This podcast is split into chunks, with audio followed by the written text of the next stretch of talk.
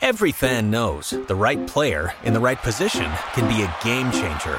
Put LifeLock between your identity and identity thieves to monitor and alert you to threats you could miss. Plus, with a US-based restoration specialist on your team, you won't have to face drained accounts, fraudulent loans, or other losses from identity theft alone. All backed by the LifeLock Million Dollar Protection Package. Change the game on identity theft. Save up to 25% your first year at LifeLock.com slash aware. Don't you love an extra $100 in your pocket?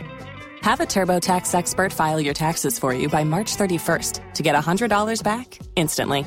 Because no matter what moves you made last year, TurboTax makes them count. That means getting $100 back and 100% accurate taxes only from Intuit TurboTax. Must file by 331. Credit only applicable to federal filing fees with TurboTax full service. Offer can be modified or terminated at any time. Every fan knows the right player in the right position can be a game changer. Put LifeLock between your identity and identity thieves to monitor and alert you to threats you could miss. Plus, with a US-based restoration specialist on your team, you won't have to face drained accounts, fraudulent loans, or other losses from identity theft alone. All backed by the LifeLock Million Dollar Protection Package. Change the game on identity theft. Save up to 25% your first year at LifeLock.com slash aware. Tax day is coming. Oh, no. But if you sign up for Robinhood Gold's IRA with a 3% match, you can get up to $195 for the 2023 tax year. Oh, yeah. Sign up at Robinhood.com slash boost by tax day to get the biggest contribution match on the market. Subscription fees apply. Investing involves risk. 3% match requires gold for one year from first match. Must keep IRA for five years. Robinhood Financial LLC member SIPC. ¿Escuchas ese rugido? ¿Sientes la experiencia de poder? ¿La emoción de la libertad? Ya estás preparado para vivir tu nueva aventura. Nueva Ram 1500, hecha para vivir. Ram es una marca registrada de FCA US LLC. Live online, this is the locker room on Joy 99.7 FM with George Adu Jr. The European football season is gradually grinding to a halt. One or three finals officially draw the curtains did not go down without a fight. The interview afterwards, I think, with Jose Mourinho is going to be interesting. Encroachment decided by the VAR. So Montiel, once again, he's off the hook. He's got another chance here to win it all for Sevilla. And this time he does. They've done it again. Magnificent seven for Sevilla. Again coming from behind. Clinch it on penalties. Roma's hearts are broken. Mourinho is beaten at last in a European final. Sevilla lifted the Europa Trophy for a record extended seventh time as they beat Jose Mourinho's Roma on penalties after a draw 1-1 draw in Budapest. One perfect record had to fall with Jose Mourinho having previously won all five of his European finals he had been in, and he was left throwing his losers' medals to a child in the crowd as Sevilla celebrated. We'll answer what's next for Jose Mourinho on the show. Italian Serie A and La Liga culminate the season with relegation battles and tassels for European places still not completely ironed out. We have a preview ahead. Also coming up. Racing on the streets of Monte Carlo. Good reaction time for Fernando Alonso, but he didn't have the tyre to get ahead. Neither does Ocon. The top three are as they were. Alonso had a big snap as he came through Devote. The Dutch master has produced something special in the wet, in the dry. Max Verstappen wins the Monaco Grand Prix. Red Bull's Max Verstappen survived the mid-race downpour to win the Monaco Grand Prix from Aston Martin's Fernando Alonso. The Dutchman now leads Red Bull teammate Sergio Perez in the Drivers' Championship by 39 points. We have the Spanish Grand Prix in full view. A full preview ahead. We'll be in the United States for updates from the ongoing NBA Finals between the Denver Nuggets and the Miami Heat. In Paris for French Open updates and in Argentina for the ongoing FIFA Under 20 World Cup. Time to talk about what the world is talking about in the world of sport. Hello from me, George Addo Jr., and welcome to The Locker Room.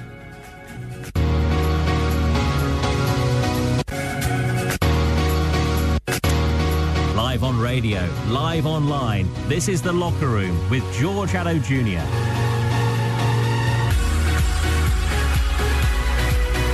So thanks for staying with us on the locker room on Joy 99.7 FM. Hello from me, George Addo Jr., and welcome to uh, a special preview to what the weekend has got in store in terms of the wonderful sporting action to come. As always, we are interactive via WhatsApp line and always uh, across our social media channels. You want to send us a message on any of the topics that you're interested in. And of course, we have to begin tonight, and we begin from Paris.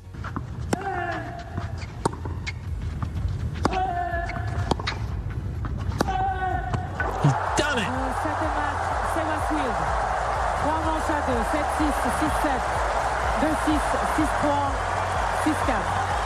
Biggest win of his life on one of the biggest stages in tennis. It's the last three years here. This year, he's qualified through three rounds and he's beaten the world number two. Yes, we're only into the first week of the ongoing French Open, and we have already recorded huge casualties. We know second seed Daniil Medvedev was stunned by the qualifier Thiago Wild in a big French Open first round shock. The Russian battled windy conditions and a mouthful of clay, and the Brazilian's outstanding forehand in a 7 6, 7 5, 6 7, 6 8, 6 4 loss. Medvedev had arrived at Roland Garros in good form and in contention for the world number one ranking. Joining me is the BBC's tennis reporter, Katie Smith from Paris. Hello, Katie. That was a really huge blow for the competition generally, losing the world number two so early in the competition. And you saw it all. I know. I mean, I feel quite lucky that I was even there. I mean, it felt like history in the making. Um, welcome as well to Paris. It's a gorgeous, gorgeous evening. The sun just starting to set, a golden glow over the Philippe Chatrier court where you find me. And yes, it was the second match on. He is the second seed, Daniil Medvedev, a former Grand Slam champion, of course. And he was up against a man who'd never played in the main draw here at Roland Garros and took the first set. And even then, we were saying, well, you know, it's a tiebreak. It was close. Medvedev, he's a little bit like Novak Djokovic sometimes. He likes to feel the crowd's sort of heat, a little bit of spiciness, and then he comes back. And he did in the second. We had a second set tiebreak, but Seyboth just would not go away. And he was hitting big. He was mixing it up with drop shots. Then uh, Medvedev went ahead, took the third set, and then Seyboth Wild came back into it. 6-3 6-4 broke him twice in the uh, in the fourth set. And he just sort of seemed to really utilize the fact that he had this big stage. The crowd really getting into this absolutely the, the match of the tournament so far. And he used that energy on the Philippe Chatrier court and came through Medvedev who hasn't really been a fan of clay over his career so far. Katie stay with me. We can now hear from the 23 year old who's been reflecting on his biggest career win. I mean I've watched Daniel play for like my entire junior career for until today. And I've always dreamed about playing on this court, playing these kind of players. I mean, in my best dreams, I've, I've had of beating them. So it's a dream come true. We saw all your talent today, but we know also that the last few years you had a couple of uh, injuries. What happened physically today? It was you stayed strong until the end, or it was tough starting in maybe in the middle of the third set? I mean, it was pretty tough. I started cramping in the second set. At the end of the second set, um, I couldn't really serve the way I wanted to, but I could do my best. Uh, just use my mental and, and, and try to play my best tennis. It, it worked. It worked. I'm really happy with the way I played. Katie will talk about Medvedev in a bit, but first tell us about Thiago, who was great in the junior ranks but has struggled to triumph on huge platforms. Yeah, and we see that across sports, don't we? You and I cover athletics a lot, and, and that's a real talking point. Some athletes dazzling as youngsters, and then when they hit the big time, it's a real struggle. He's only 23, in fact, so, you know, born in the year 2000. It's not like he's sort of past it, but he is a former US Open champion at junior level in 2018. And then he's really struggled. His, um, his ranking absolutely tumbling before the start of uh, 2022. He was up in the 400 and you think, you know, that doesn't get you entry into Grand Slams. You're going to struggle to make it into any sort of ATP challenger events. And he's slowly built his way up. He does like the clay, does the uh, Brazilian, like a lot of South American players. And he's been playing on the types of, of events and winning the types of events where you don't get many ranking points, you don't get much money, but it's clearly built his confidence. And here on the biggest stage, he's now knocked out the second seed. Yeah. So, Katie, why does Medvedev struggle on clay that much? Well, he he's he's absolutely massive. I mean, that's one thing we've got to say. He's the tallest world number one that's ever been. He's not world number one at the moment, but when he was, I thought that was a great stat. The tallest we've ever had. But that can be hard on clay, where where the ball is moving a little bit slower, where the rallies are longer, where you've got the like people like Rafa Nadal, who uh, you know Thiago Seyboth Wild kind of models himself on. They're really trying to punch you where it hurts, and sometimes moving his body quicker is hard for Medvedev. That being said, though, the last um, ATP Masters event coming into this was the Italian Open, where he won, and that was his first title on clay. We'd never seen that happen before, um, and he came into this with quite a lot of optimism. He says, you know, before we were in the friend zone, me and Clay. Now now we're sort of we're moving on. I, I think he'll take that back after this. well, hopefully he's able to uh, work on it, and we can see him play some some of the great tennis we know he can play on clay. Uh, on on the sidelines, the 22 Grand Slam champion Novak Djokovic is back in the political headlines, of course, after he wrote Kosovo is the heart of Serbia. Stop the violence on a camera lens. It's in reference to recent tension in Kosovo, which uh, declared independence from Serbia in 2008. And uh, I'm not too sure what you have made of all of this, Katie. Yes, exactly. So this is all around this complex political situation, essentially around Kosovo's independence, which came back in 2008, and that's never been recognised by Serbia on the international stage. Tensions have sparked recently as well. There's been violence, and the French sports minister, since he did that, Djokovic has come out to say, "I don't think that's appropriate. That shouldn't happen again. This shouldn't be happening at this tournament." um, and has differentiated it as well from the Ukraine Russia war situation that, of course, is ongoing and has engulfed tennis as well within it in, in ways. Uh, the International Tennis Federation, though, have come back and says, well, no rules have been broken. Djokovic can say what he's like, what he wants. Um, that is consistent across the Grand Slams. But we had another uncomfortable exchange as well today with the world number two, Aryna Sabalenka, the Belarusian. Of course, they're. Uh, Russian sympathisers, the, the Belarus, um, the country of Belarus, and, and she was confronted by a reporter to take a more explicit stance against the war in Ukraine. So we are not short of political tensions here in Paris. And Katie, before you go, just a word on world number one, Carlos Alcaraz. No, he was up against the world number 114. I was commentating on this, Taro Daniel of Japan, and he took a set off Alcaraz early on, took the second, and we thought, well, perhaps this is applying a little bit of pressure to the world number one, still only 20 years old. But then, as he does, he just said, okay, fine, here you go through the rest of the match. So he's certainly one to watch here in in uh, in the capital over the next couple of weeks. Katie Smith is the BBC tennis reporter and joined me with some updates and some analysis truly from the French Open, which is ongoing. And you want to keep a close eye on that. Great, great matchups to come this weekend. And we'll keep you across all of that when Michelle joins us later in the show. Formula One next. Racing on the streets of Monte Carlo. Good reaction time for Fernando Alonso, but he didn't have the tyre to get ahead. Neither does Ocon. The top three are as they were. Alonso had a big snap as he came through Devote. The Dutch master has produced something special in the wet, in the dry. Max Verstappen wins the Monaco Grand Prix. After the weekend in Monaco, the sport arrives in Barcelona, a stage that usually took place before the event in the Principality. Compared to last year's edition, the hierarchies on the track have changed, with Ferrari dominating qualifying and the race with Charles Leclerc 12 months ago before seeing the F1 75 slowdown on the straight leading to the third sector. So let's get a preview to the action to come and we are joined by our Formula One expert, Raymond Yamado.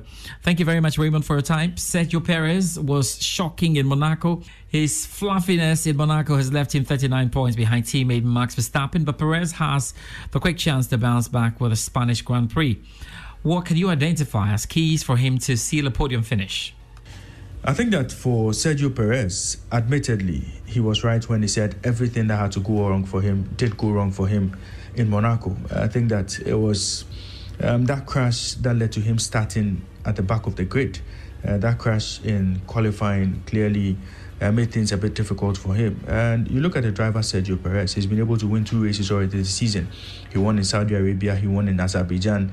It means that he's a driver who's credible enough. He's made a couple of second place finishes, he's been on the podium uh, more often than he hasn't been this season. And so um, it's quite clear that um, looking at how unforgiving that Monaco circuit is, that Monte Carlo circuit is unforgiving, and how knowing very well that you do not leave any room for error.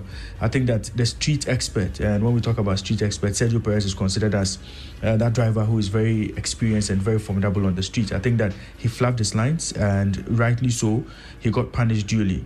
39 points behind Max Verstappen, he still believes that he can win the championship. He still believes that he has the hunger, he has the drive, he has the passion. And once he's able to uh, put himself in the right conditions for races, definitely he can make an impact. And so I think he'll be quick to put what happened in Monaco behind him to get back onto the circuit and find a way to get back to winning ways. I, I do think that with the kind of form that he's shown in the course of the season, you won't put anything away from him. If he doesn't self destruct, definitely it's going to be a 1 2 for Red Bull. He's definitely going to be that man who can challenge Max Verstappen for the championship. So, uh, in terms of uh, the upgrades that Red Bull will be bringing. Uh, they know they have a very strong package going into this weekend's race, and their package seems strong that on every circuit they're able to perform. And so I think that it's just um, going back to basics and doing the right things for Sergio Perez, uh, just to make sure that he doesn't repeat the mistakes that he made in Monaco. Once he's able to do that, I think that he's definitely good for the podium. Meanwhile, Ray, Fernando Alonso's season continues to be remarkable. Second in Monaco. And with how the season has turned out so far, he'll be eyeing taking top spot in Spain. What deficiencies does Verstappen have for Alonso to make the most out of? For Fernando Alonso, this is a race he would relish, driving in front of his home fans, uh, going back home to drive in Spain. I think that you look at the form that he's been in the season, uh, finishing on the podium five times and making sure that he's not finished below fourth. I think that he'll be excited about this race. He himself uh, knows very well that the last time he won a Formula One race was 13 years ago, and that would go as far back as 12 May 2013. And so, um, you look at uh, what's at stake for him. He has the chance to finally, uh, at least, finish on the podium as the first driver, but it will be very difficult. And he himself has admitted that it's very difficult driving past the likes of Max Verstappen and Sergio Perez. He knows that that Red Bull car is fast, that Red Bull car is quick. And if there's any driver to beat on the circuit, definitely going into this weekend's race, it would be Max Verstappen. He knows that uh, it would be a tall order for him. But definitely, with the fans behind him, he has also spoken about the fact that the fans would give him special energy going into this race, especially knowing very well the home crowd is behind him. So I think it's it's it's going to be very very uh, difficult for him to win, but you look at the form that he's been in. Don't you love an extra $100 in your pocket? Have a TurboTax expert file your taxes for you by March 31st to get $100 back instantly. Because no matter what moves you made last year, TurboTax makes them count. That means getting $100 back and 100% accurate taxes only from Intuit TurboTax. Must file by 331. Credit only applicable to federal filing fees with TurboTax full service. Offer can be modified or terminated at any time. Every fan knows the right player in the right position can be a game changer. Put LifeLock between your identity and identity thieves to monitor and alert you to threats you could miss. Plus, with a U.S.-based restoration specialist on your team, you won't have to face drained accounts, fraudulent loans, or other losses from identity theft alone. All backed by the LifeLock Million Dollar Protection Package. Change the game on identity theft. Save up to 25% your first year at LifeLock.com slash aware. If you only have a 401k, you're not getting the most for retirement. Wait, what? Add a Robinhood IRA on top, then they'll boost it by 3%. You can do that? And if you transfer in any retirement account, you get 3% on top of that. Is there a limit to the match? No limit. Robinhood Gold gets you the biggest contribution match of any IRA on the market. Sign up for Robinhood Gold at Robinhood.com slash boost by April 30th. Subscription fees apply. Investing involves risk. 3% match requires gold for one year from first match. Must keep IRA for five years. Match on transfers subject to additional terms and conditions. Robinhood Financial LLC member SIPC. Los mejores viajes nacen en la carretera, pero este comenzará en tu mente. ¿Escuchas ese rugido? ¿Sientes la experiencia de poder? ¿La emoción de la libertad? Ya estás preparado para vivir tu nueva aventura. Nueva RAM 1500. Hecha para vivir. RAM es una marca registrada de US LLC. He looks very sharp, he looks very hungry, and he looks very committed to the course. He looks very disciplined on the circuit and seems to be doing the simple things. I think that realistically, if he's not able to finish as the first driver, you definitely know that he's going to put in a fight. He'll put in a fight for victory, but if he doesn't win, you can always expect uh, the man Fernando Alonso to finish on the podium with the kind of form that he is in. Um, going into this weekend's race, we know Mercedes haven't really fully tested their upgrades. Uh, we know Ferrari have also uh, decided to go into this particular race with a different side pod. So uh, it's going to be a battle between Alonso and the chasing pack. We are talking about Mercedes, we are talking about Ferrari. We are talking about a win for him. Could be a bit difficult, or we could be asking for too much from Alonso. But I think that he's going to make an impact in this race and he could definitely finish on the podium come this weekend. On to Mercedes now, who last weekend brought some upgrades to Monaco, but that circuit is unlike many in Formula One. So maybe they could not get a real time picture of the car's potential. But did you see any indicators Mercedes fans can be hopeful of? I think that for Team Mercedes, uh, moving away from the zero port uh, design that they came up with, that hasn't really lived up to expectation, was one big change we saw in Monaco.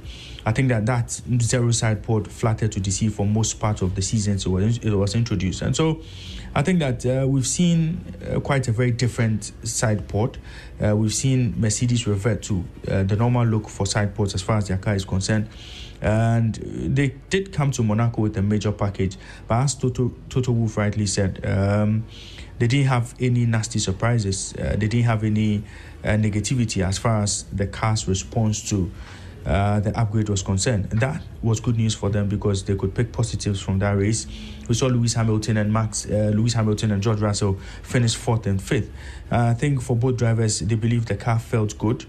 Uh, but Monaco was not the best place to test your package in terms of what kind of upgrade you are bringing to that race. And so, if we are to see any real dominance or any real improvement from Mercedes, then it will be the Spanish Grand Prix where uh, we'd see them have the chance to overtake. We'll see them on the long straights and the curves and see how best uh, this car can perform. I think that uh, it's been a major a major improvement uh, in terms of that new design for the side pod and also uh, the front suspension that has also been given a facelift. We've seen a totally different flow from Mercedes um, as far as that major facelift or major upgrade is concerned. And so I think that it's early days yet for us to judge the performance of that car based on the initial upgrades that have been done. And Toto Wolff again rightly said that um, it was too early to judge. And so we'll see how Mercedes fared this weekend in Spain. And you talk about Spain being a very happy hunting ground for them. For Lewis Hamilton, especially, he won there in 2017, 2018, 2019, 2020, 2021. He lost out to Max Verstappen in 2022. Uh, that was when Mercedes started having their own problems. But I think there's been a happy hunting ground for Mercedes. And uh, the circuit returning to a traditional, a traditional format also uh, could play a role in this particular race. So we'll see how things pan out for both drivers but um, things are looking quite improved at Team Mercedes, and they can only hope that uh, their new design and their new upgrades would lead them in the right direction going into Spain this weekend. And Ray, earlier this year, there was an announcement the track was going to be reverted to its uh, traditional older layout without the fiddly final chicane uh, before the main straight. How does this return impact Sunday's race? Circuit de Barcelona has seen a major facelift going into this weekend's race, and we've always known Circuit de Barcelona to be an exciting circuit. It's an all-rounder in terms of Formula One circuits. It has long straights and a variety of curves. Uh, this time around, we are going into a weekend where we are going to see the absence of that slow chicane at the end of the Circuit de Barcelona, and we are seeing the return of the spectacular old corners uh, that were removed in 2007 from the layout. Uh, it has returned, and this time around we've seen a new protection and new deceleration system, including the TecPro barriers, which should allow uh, for the reinstatement of the uh, the two new curves. Uh, I think that uh, those were curves that we used to see in the chicane turns 14 and 15 it's coming back, and we should expect that uh, driver experience should be exceptional because of that reinstatement. And also, uh, we are going to see the circuit actually get a bit shorter by some 18 meters. Uh, the circuit would be some 4,657 kilometers, uh, some 18 meters shorter than the previous track. And then we are going to see the widening of the runoff area in turn 1, including um, the 70 more meters of gravel plus that 5% slope uh, and the new fence protecting turn one and turn two to improve driver safety. So I think that a lot of changes have been made to improve uh, the race itself, uh, to give us a better feel of the race, and also uh, with the driver safety as one of the key concerns. And so I think the circuit to Barcelona should be ready. Uh, the more traditional circuit really favors Max Verstappen, and he's not one who really favors street street circuits. He's one who uh, really enjoys driving on traditional circuits. So uh, we'll see how things pan out. But I think that the circuit has been improved, and it should help us have a better spectacle, a better spectacle in Spain this weekend. Raymond Yamado is our Formula One expert and joined us with some analysis ahead of the Spanish Grand Prix. Basketball next, and the 2023 NBA Finals has begun uh, with a breathtaking game one between the Denver Nuggets and the Miami Heat. We'll keep you across the action on Joy Sports all through the weekend and indeed uh, in the coming week. But let's begin to talk about what happened last night. Great action. These fans, this city, have waited 47 years to host an NBA Finals game. Tonight, the wait is over. Ball Arena already electric as the Nuggets will play their first ever NBA Finals game and do so against the Miami Heat. As Jamal Murray in.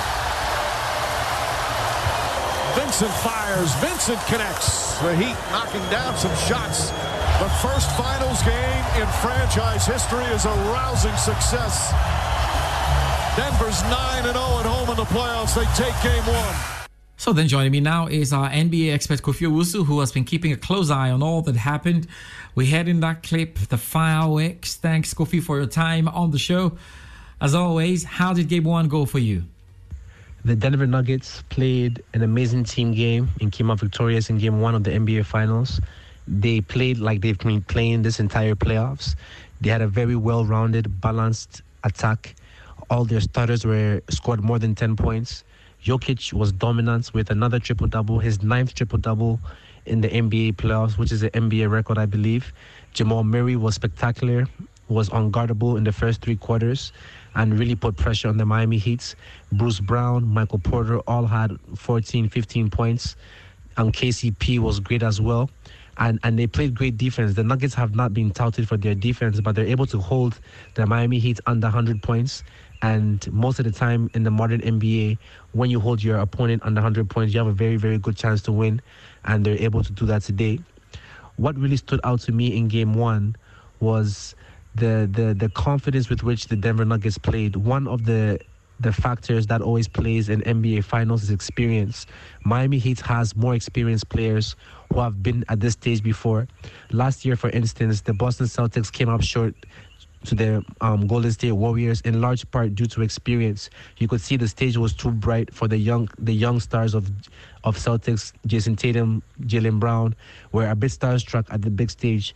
So I, I was quite impressed by the Denver Nuggets' um, composure on the big stage. They, they they look like they belong there.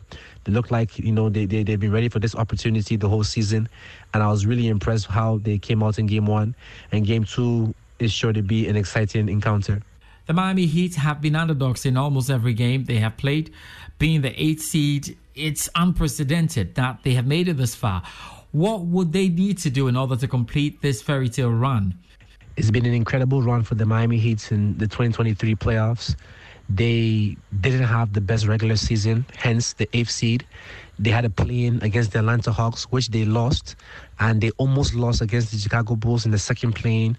So they have really had to take the hard routes into the playoffs. It's unprecedented. Only a few teams in NBA history have ever been the eighth seed and managed to make it to the finals. Miami is a is a is a peculiar um, case study though because last season they're the number one seed and they made it to game seven against Celtics in the Eastern Conference Finals.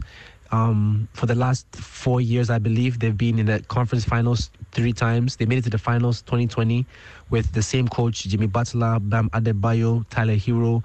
So they've been here before with the same group of players and coach. So they have the experience, no doubt but it's just it's still it's still amazing how they're able to be the eighth seed and overcome all these playoff series, not having home court advantage in any series up to this point, and still finding ways to to to be so good. Jimmy Butler, their star player, is one of the main reasons why. In the regular season, he's a good player. He's a he's a star player, but he's not nearly as great as he is in the playoffs. In the playoffs, he, he really, you know, puts on his his superhero cape and becomes a top five player or at least top 10 player in the NBA, no doubt, in the playoffs. And this playoffs, he's, he's been spectacular.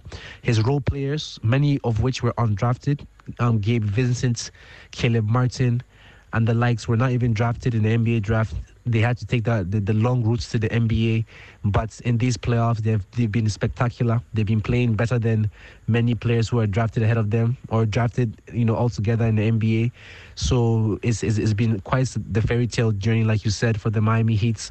Um, for them to complete this, is going to be a tall task, no doubt, but they're going to have to play with the same resilience that they've showed in the first three series. They have to shock the world like they've already shocked the world. And I believe um, with Jimmy Butler and Spo as their coach, they do have the ingredients if things fall their way to cause the upset again and, and, and make it. Kofi, the Nuggets, on the other hand, have been a dominant force all season. Uh, they have Jokic, who many pundits say is the best player in the league. What will they have to do to complete a task? The Denver Nuggets were the number one seed in the Western Conference this year. They've been a very good team, or a great team, I would say, for the entire season. But for some odd reason, the national media or the international media has not really given them their flowers or their due respect this season. Their star player, who is a two time MVP, Nikola Jokic, although he's a great player and he's shown it all through the playoffs, he's not so flashy. He's not like Steph Curry or LeBron James or Kevin Durant. So that might also be a factor with them not getting, you know, the, the, the highlights or the attention of, of, of, of, media stations. And, and, and, and I think that has cause the casual NBA fan or the casual basketball fan to completely overlook them. Even some so-called experts have not really touted the Denver Nuggets so much, though they're the number one seed. But all through the playoffs, they have shown their dominance. In the first series, they won in five games against the Minnesota Timberwolves. In the second round, against the Phoenix Suns, against Devin Booker and Kevin Durant, they beat them in six games, and they're they're quite easily the the better team. Though most most sports books ha- had had the Phoenix Suns winning that series. They won that series quite handily. And of course, in the conference finals, they, they, they swept the Lakers LeBron James and Anthony Davis led Lakers. They swept them in four games. That was a huge surprise to most people and really showed that this team means business and they really have their eyes set on the NBA championship. This is the first season, the first time they've qualified for the finals in, in their in their franchise's history.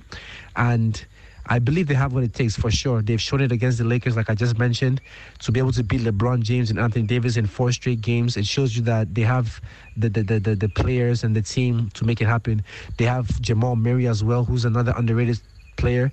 He's never been to an All Star game, but he's certainly an All Star caliber player. And all through these playoffs, he's been incredible. And I believe the two man game between Jokic and Murray, with the good role players around them, is they have all the pieces they need to win their first ever championship. We know the prowess of the before mentioned Jokic and Jamal Murray. What have you also seen about the exploits of Jimmy Butler?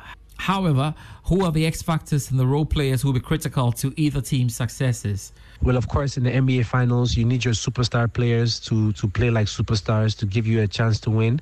But most of the time in the finals, the star players show up um, the X factor, like you mentioned, is going to be a role player or a player who's not highly touted, who really shows up and gives his team the edge. And both teams, especially the Miami Heat, have had role players stepping up all through the playoffs, and that's the reason why they've reached this far. For the Miami Heat, I would tout Caleb Martin in the Eastern Conference Finals. He almost won the, the, the, the MVP for the Eastern Conference, just losing out to Jimmy Butler 5 4 in the votes. So I, I guess he's, he's been a star in his own right in these playoffs, but he was undrafted. Um, he's never been an all star. He's not well known in the media but he's is a very critical piece for the Miami Heat success. And I believe he's going to have to do the same and play at the same level he did in the Eastern Conference Finals to really give the Miami Heat a chance to win this championship. Um, for the Denver Nuggets, I will go with Bruce Brown. He's been a revelation for them this season. He came in last season from the Brooklyn Nets. He's a very good player. He's a he's a Swiss Army knife player. That means he does so many things. He plays defense. He fights for loose balls. He scores points. He he does everything on the court. And I believe if he plays the way he's been playing this playoffs, he will really be an X factor for the Denver Nuggets. He's difficult to guard. He, he's very good at penetrating into the paints and, and scoring floaters and and making passes to his teammates. So I think when he's on his A game as a role player, it really puts a lot of pressure on the opposition. So I think Caleb Martin for the Miami Heat and Bruce Brown for the Denver Nuggets are the X factors in this series. Kofi is our NBA expert and joined us with some analysis on that. Football next, and we start at Chelsea because they have appointed former Tottenham and Paris Saint Germain boss Mauricio Pochettino as new manager. And you have read on the, the BBC website and, of course, My Joy Online. The Argentine begins his new role on the 1st of July 2023 on a two year contract with an option of a. Fe- Don't you love an extra $100 in your pocket? Have a TurboTax expert file your taxes for you by March 31st to get $100 back instantly. Because no matter what moves you made last year, TurboTax makes them count. That means getting $100 back and 100% accurate taxes only from Intuit TurboTax. Must file by 331. Credit only applicable to federal filing fees with TurboTax full service. Offer can be modified or terminated at any time. Every fan knows the right player in the right position can be a game changer.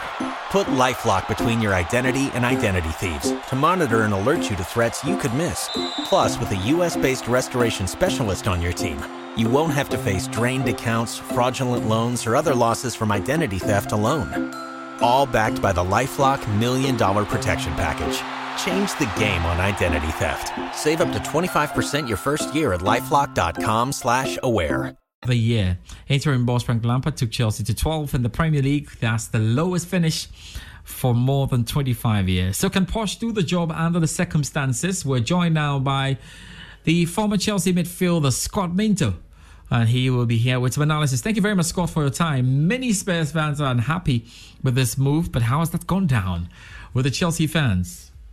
Good question. Uh, in terms of how, how I think it's gone down, uh, and it should go down, is I think they should be very happy, the Chelsea fans, of this.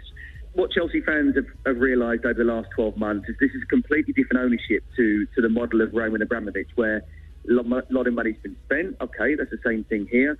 But actually, he stay, stays in the background. And if you fall outside the top four, you're gone as a manager. Now, the new owners want to be much more hands on. We've seen that both on and off the pitch, really, with, with how they deal uh, certainly with recruitment, but also with the type of manager they wanted, the Graham Potter. That didn't work. So I just think that the likes of Nagelsmann and Luis Enrique were more Abramovich type managers. So Mauricio Pochettino, I think, is able to manage up to sort of be inclusive as to what the, the owners are looking for. But he's also, which is much more important, able to get results on the pitch. And I think if you look at what Chelsea have struggled on so far, first of all, they've got a far bloated squad. It's, it's, there's way too many people. Um, so they're going to have to trim that big time. They need a striker, and I believe they need a, a, goalkeeper. I'm hearing they want a centre midfielder as well. I'll be honest with you, Nick. I don't know how many centre midfielders they want, but if that's the case, then be interesting to see who they go for. But striker, goalkeeper, and trim the squad. And with the likes of Pochettino, his style as well, going into pre-season, that, that high pressing, high intensity. I, I honestly don't think Chelsea would be a million miles away. Not necessarily winning the title, but, but going back to top four again. Yeah, Chelsea with a bloated squad and um, definitely low in confidence after enduring the poor finish in the English Premier League. What do you expect Pochettino to deal with first at the club?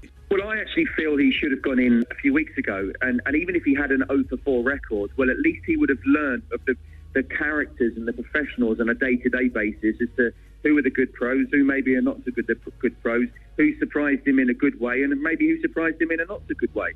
But one thing he needs to do is trim that squad. How can you have like almost an 11 v 11 in training and then an, another 11 sitting by the side just watching it? It can't be done. So trim the squad, get a striker in. They've got Nkunku coming in anyway, but they need another striker on top of that. And I think a goalkeeper. I don't think they're a million miles away. Scott, uh, we know how much Chelsea have spent, record amount over the last year in terms of transfer of players. Given the spend, is Pochettino likely to have money to spend again? Or would he have to make do with the current squad? Well, I, I think you know where they've been clever, the owners, is they put the players on seven and eight year contracts. So you know FFP is almost halved in that sense in terms of the worry of it because you know it's split over eight years rather than the typical four year contract. So I, I don't think spending is necessarily an issue right now. but they they will have to be wary of the FFP. Uh, of that, there's no doubt. I don't know what you make of this, Scott. Just a final answer from you. Uh, some players on a seven-year contract. Graham Potter had five years. Uh, you know, Pochettino has two years. Are the new owners simply learning? And maybe the owners have just been burnt a little bit what they did with Graham Potter. You know, they gave him a five-year contract and he didn't even last one year. So maybe they're they're thinking that. But I think Pochettino's quite used to, and, and the modern day managers quite used to short-term contracts nowadays. The bottom line is, if you do well, you get another contract. If you don't, then you go. Um, I don't necessarily think he needs the money, but it does it does show a big shift into what the owners were saying this time last year about they're always looking to the long term. How can you look for the long term if you only got a, a two-year contract when you're giving players, you know, six and seven and eight year contracts? I certainly wouldn't have expected one for that long, but I would have I would have thought it'd be a, a three to four. So let's see, let's see what happens. But I think he will do a really good job at Chelsea. I really do. Scott Minto is a former Chelsea midfielder and joined us with some analysis there. And we look forward to the FA Cup to come in Wembley. It's Manchester United up against Manchester City. And remember that Manchester City are hoping that this will be the second of the trophies they are hoping to win. And looking out to uh, cancelling out Manchester United's treble done somewhere, you know, in the 90s. And of course, they have an opportunity to do that. We'll see what happens on Saturday when both sides get to play at Wembley. Before the action to come at Wembley uh, and talk about all of that, Razak Musbao has been keeping an eye on the key transfer activities. Know that we are in the season, and he's got a quite he's got quite a number of players to mention, and clubs who are beginning to make moves. Musbao.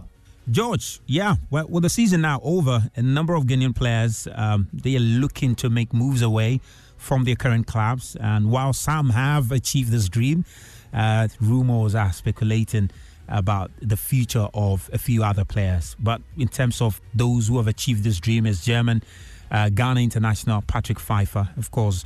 Uh, he has now officially joined Bundesliga outfit Augsburg after leaving Darmstadt as a free agent the central defender signed a four year deal, we understand, with the club, and it will see him stay with the club until the end of June 2027.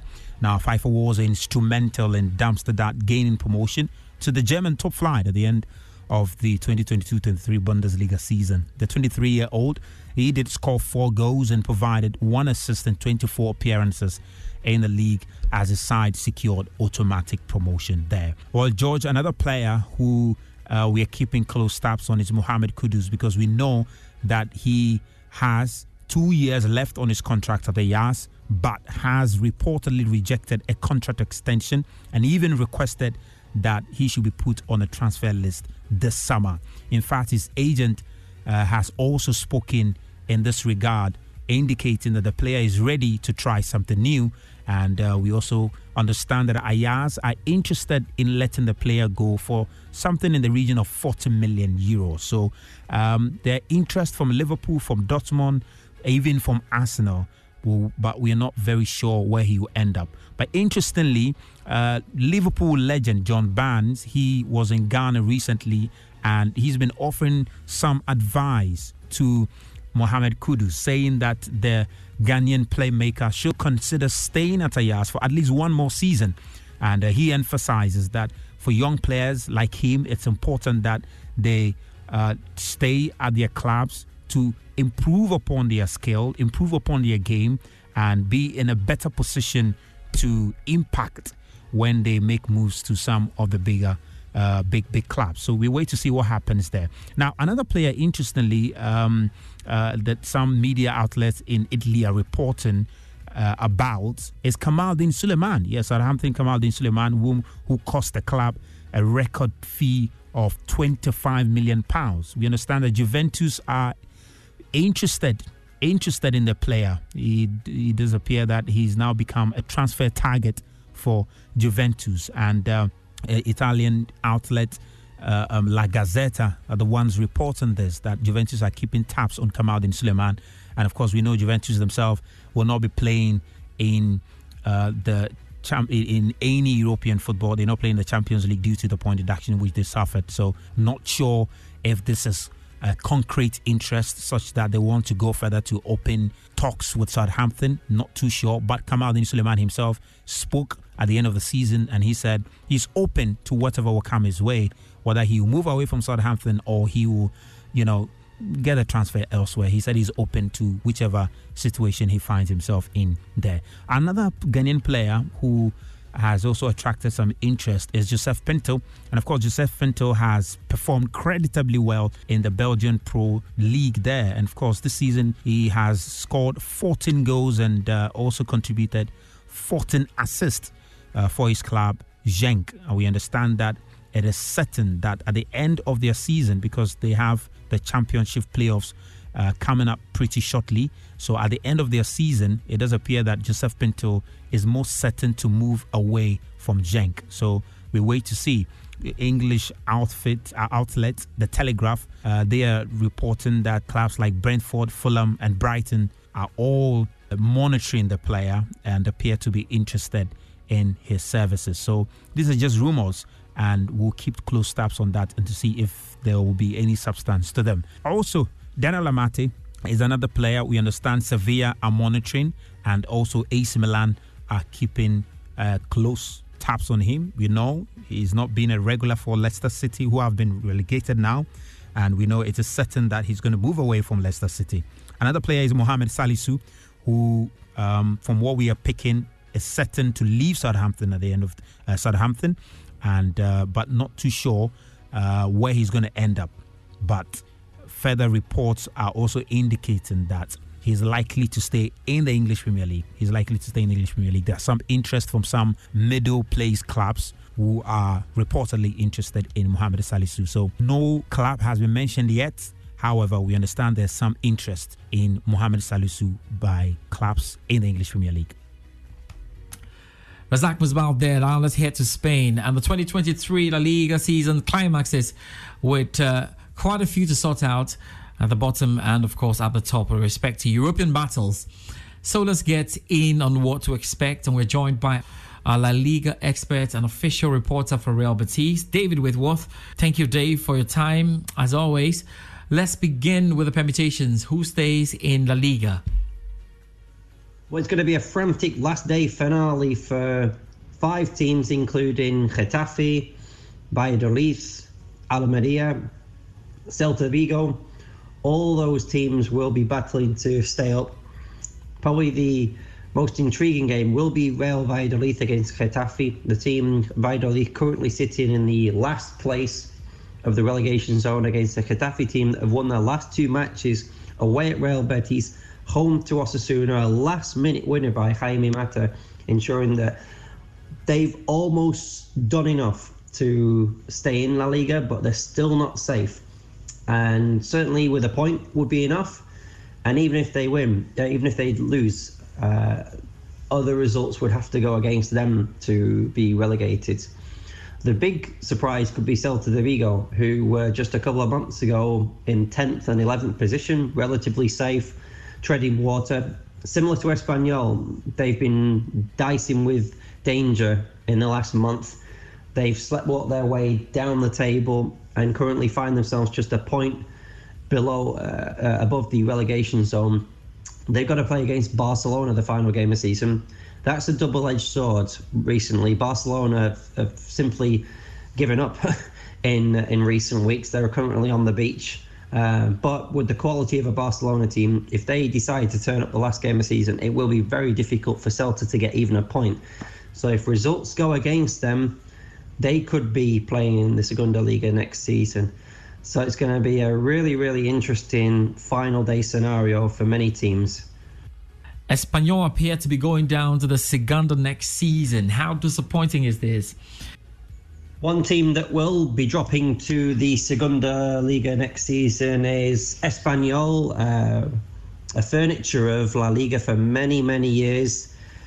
They couldn't get the win against Valencia in the Mestalla. They got a creditable 2 2 draw, but that result, coupled with other results in this latest matchday fixtures, condemned them to relegation and, yeah, the ignominy of playing in a an inferior league that they're used to. I think the result against Barcelona, the, the derby defeat by four goals to two the previous week, was the one that sent them down. They've had an inconsistent season. They've kind of sleptwalked their way to relegation. Only a month ago, they were in 12th or 13th, but because La Liga is so bunched up, if you're not on it and you lose three or four matches, you can quite quickly find yourself in the wrong end of the table and it's very difficult to get out of. And that's the case for Espanyol, who will be playing in the Segunda Liga next season. Dave, we have been following Valencia for a while. Many are hoping to stay in the Liga. What are their chances, though, um, with a lot to settle on the final day? Another team who are not completely safe are Valencia, but again, similar to Getafe, they're in a, let's say, good position to to stay up after recent wins against Real Madrid, Celta de Vigo, and a draw against Espanyol really has turned the, the tide for them for a team that personally I thought were very much looking like candidates to, to be relegated. It still could happen, but the recent form and yeah, the bad form of other teams suggests that they have got um, a, a, good chance of, of staying up. And um, yeah, staving against what would be an absolute disaster in going down. They will play the final game against Real Betis away in Seville here, and a Betis team that have recently qualified for the Europa League. They got a very good win against Girona by uh, two goals to one. Two goals from Borja Iglesias, the top scorer of Real Betis, taking his tally to 14 goals for the season, which means that Betis have finished in sixth place. A very creditable position considering that Betis have had to fight against um, many red cards. They're the most red carded team in European football, with uh, 12 in La Liga alone. And also the fact that their main talisman, Nabil Fekir, has been out since March, which means that Manuel Pellegrini, the Real Betis manager, has done an excellent job to get European football once again for Real Betis, the third season in a row, the first time ever that the club have done that. So it shows that the club have the stability that's been yearning for for practically all its life.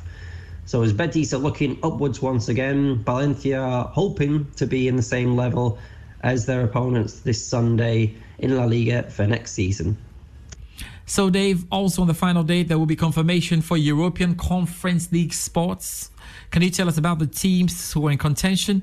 Well, we've discussed about the teams that are dicing with danger at the wrong end of the table, but let's talk about the teams that are looking for a Europe Conference position for next season uh, several teams that are in the hunt for this, including the likes of uh, Osasuna, Athletic Club Bilbao, Rayo Vallecano, Girona, and the quirk of the Football League fixtures means that we've got a last day shootout between Osasuna and Girona, with potentially the winner getting a seventh place and a Europa Conference place for next season, which would be a huge achievement for two teams that are not used to European football. Osasuna haven't played for many years Girona have never played in European football, so this is a big, big deal.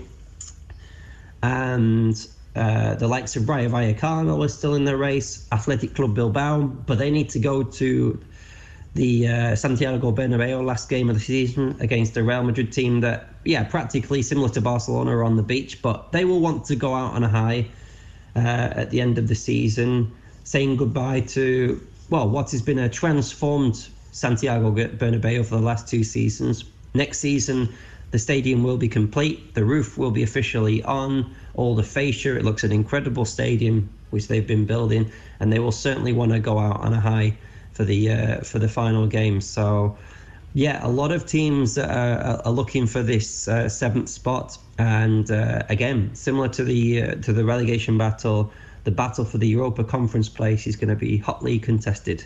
And how impressive have Real Sociedad been all season? And of course, how deserving are they of, of that Champions League place, the Champions League spot they sorted out last weekend? One piece of housekeeping that is already sorted ahead of this last final day of the season is Real Sociedad, who have got officially their Champions League place. They were defeated against Athletic uh, Atletico Madrid in the last game by two goals to one, but uh, uh, the results uh, in other matches meant that it was enough for the, for them to get a, uh, a Champions League place. and a creditable achievement for the San Sebastian outfit. I think of all the candidates going for the Champions League, the likes of Real Betis and Villarreal, Real Sociedad have been the most consistent. Uh, they've got some impressive performances, impressive wins uh, against the likes of Real Madrid at home, uh, beating uh, Barcelona at the Camp Nou by uh, two goals to one. So I think that they've been the most consistent. They've got the most quality that I've seen from uh, from the the teams at the top end of the table this season, battling for that Champions League place. And full credit to the management staff there. Thanks, Dave, for your time. David Whitworth is a Spanish football expert and joined us with some analysis there. Like the La Liga, Serie A will climax this weekend too. And we know two more Italian sides in Fiorentina and Internazionale await their respective European Cup finals. Fiorentina will play in the Europa Conference League finals to take place on Wednesday. And of course, Internazionale will take on Manchester City in the final of the UEFA Champions League in Istanbul. Yeah, we know Jose Mourinho failed to snatch the Europa League, obviously. Uh, there are still European places and relegation slots, nevertheless, to fill out there in Serie A. So let's get our expert, Sicho Stream, on this. Thank you very much, Sicho, for your time. Uh, look, it appears the disappointment of not winning the Europa League finals was too heavy to bear for Jose Mourinho. He's been ranting, but was Anthony Taylor's performance that bad?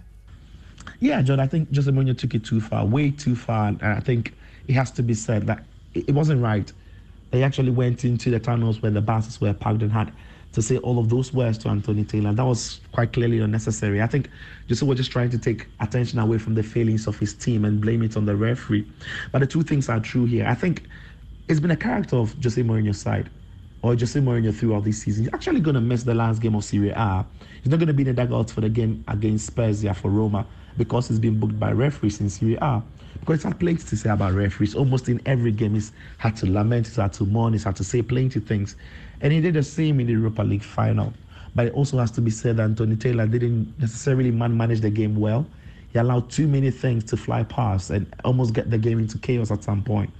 But the point then is, when it came to the big calls, the crucial calls that could have defined the game, he was absolutely spot on. And the first one was the penalty he actually gave to Sevilla from the tackle from Ibanez on Ocampos. When VAR asked him to go and have a look at it, I thought I thought he made the right call because Ibanez had just toe poked the ball before the contact, if, if any, on Ocampos, and he did actually, you know, cancel that that pen.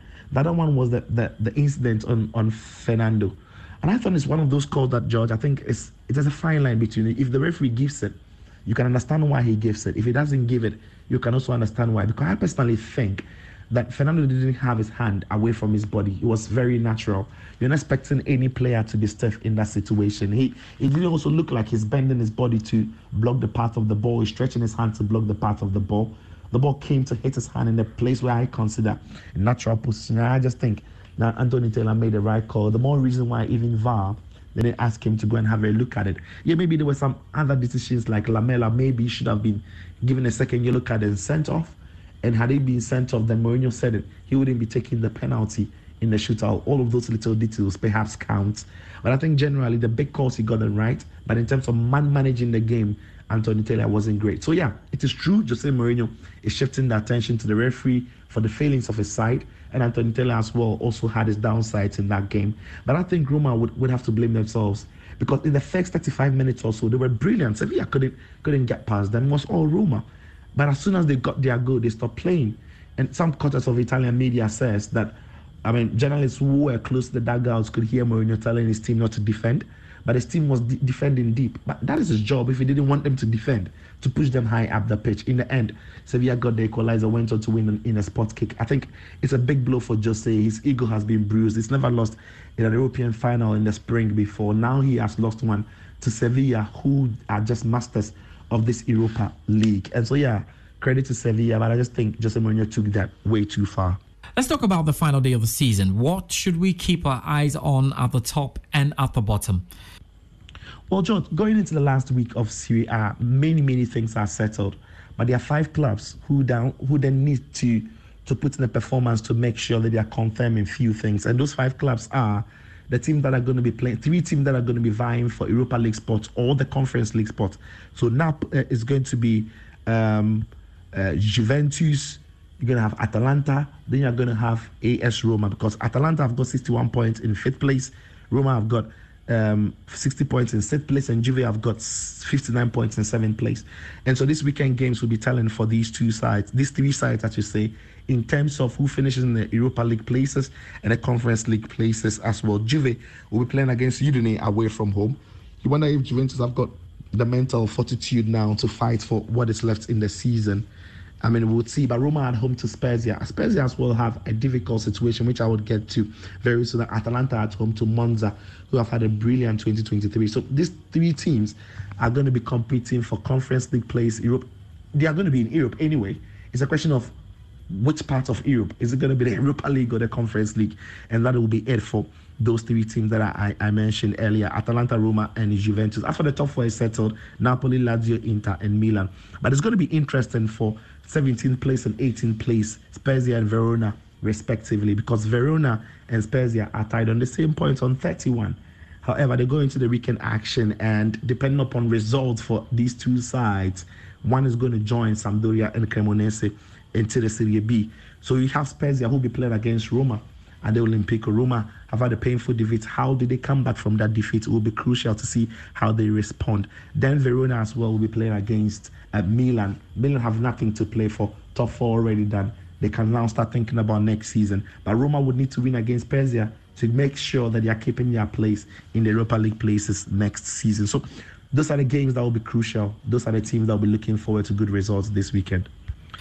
Well, Sicho, just as we do it in every other league here in the locker room, at the end of the season, it's time to come in with your Serie A award. So tell us, who picks your MVP award, a disappointing team of the season, overachievers, and best coach of the year? Well, Joe, for me, my, my MVP is, is, is straightforward. I'm not even going to think too much about it. It's, it's, it's surely the, the Nigerian superstar, Victor Osimhen.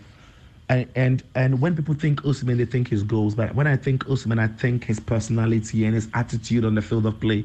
He's just two players in one. He works so so hard. He actually defends from the front, hustles defenders, scores for fun, and he scores all types of goals. He's scoring in big game, decisive goals. It was his goal actually that confirmed it for, for Napoli to be champions after 33 years of trying. So yeah, I think I think Victor Osimhen would be my MVP. Closely following him will be his teammate Kvaratskhelia, who's had a, a splendid season leading the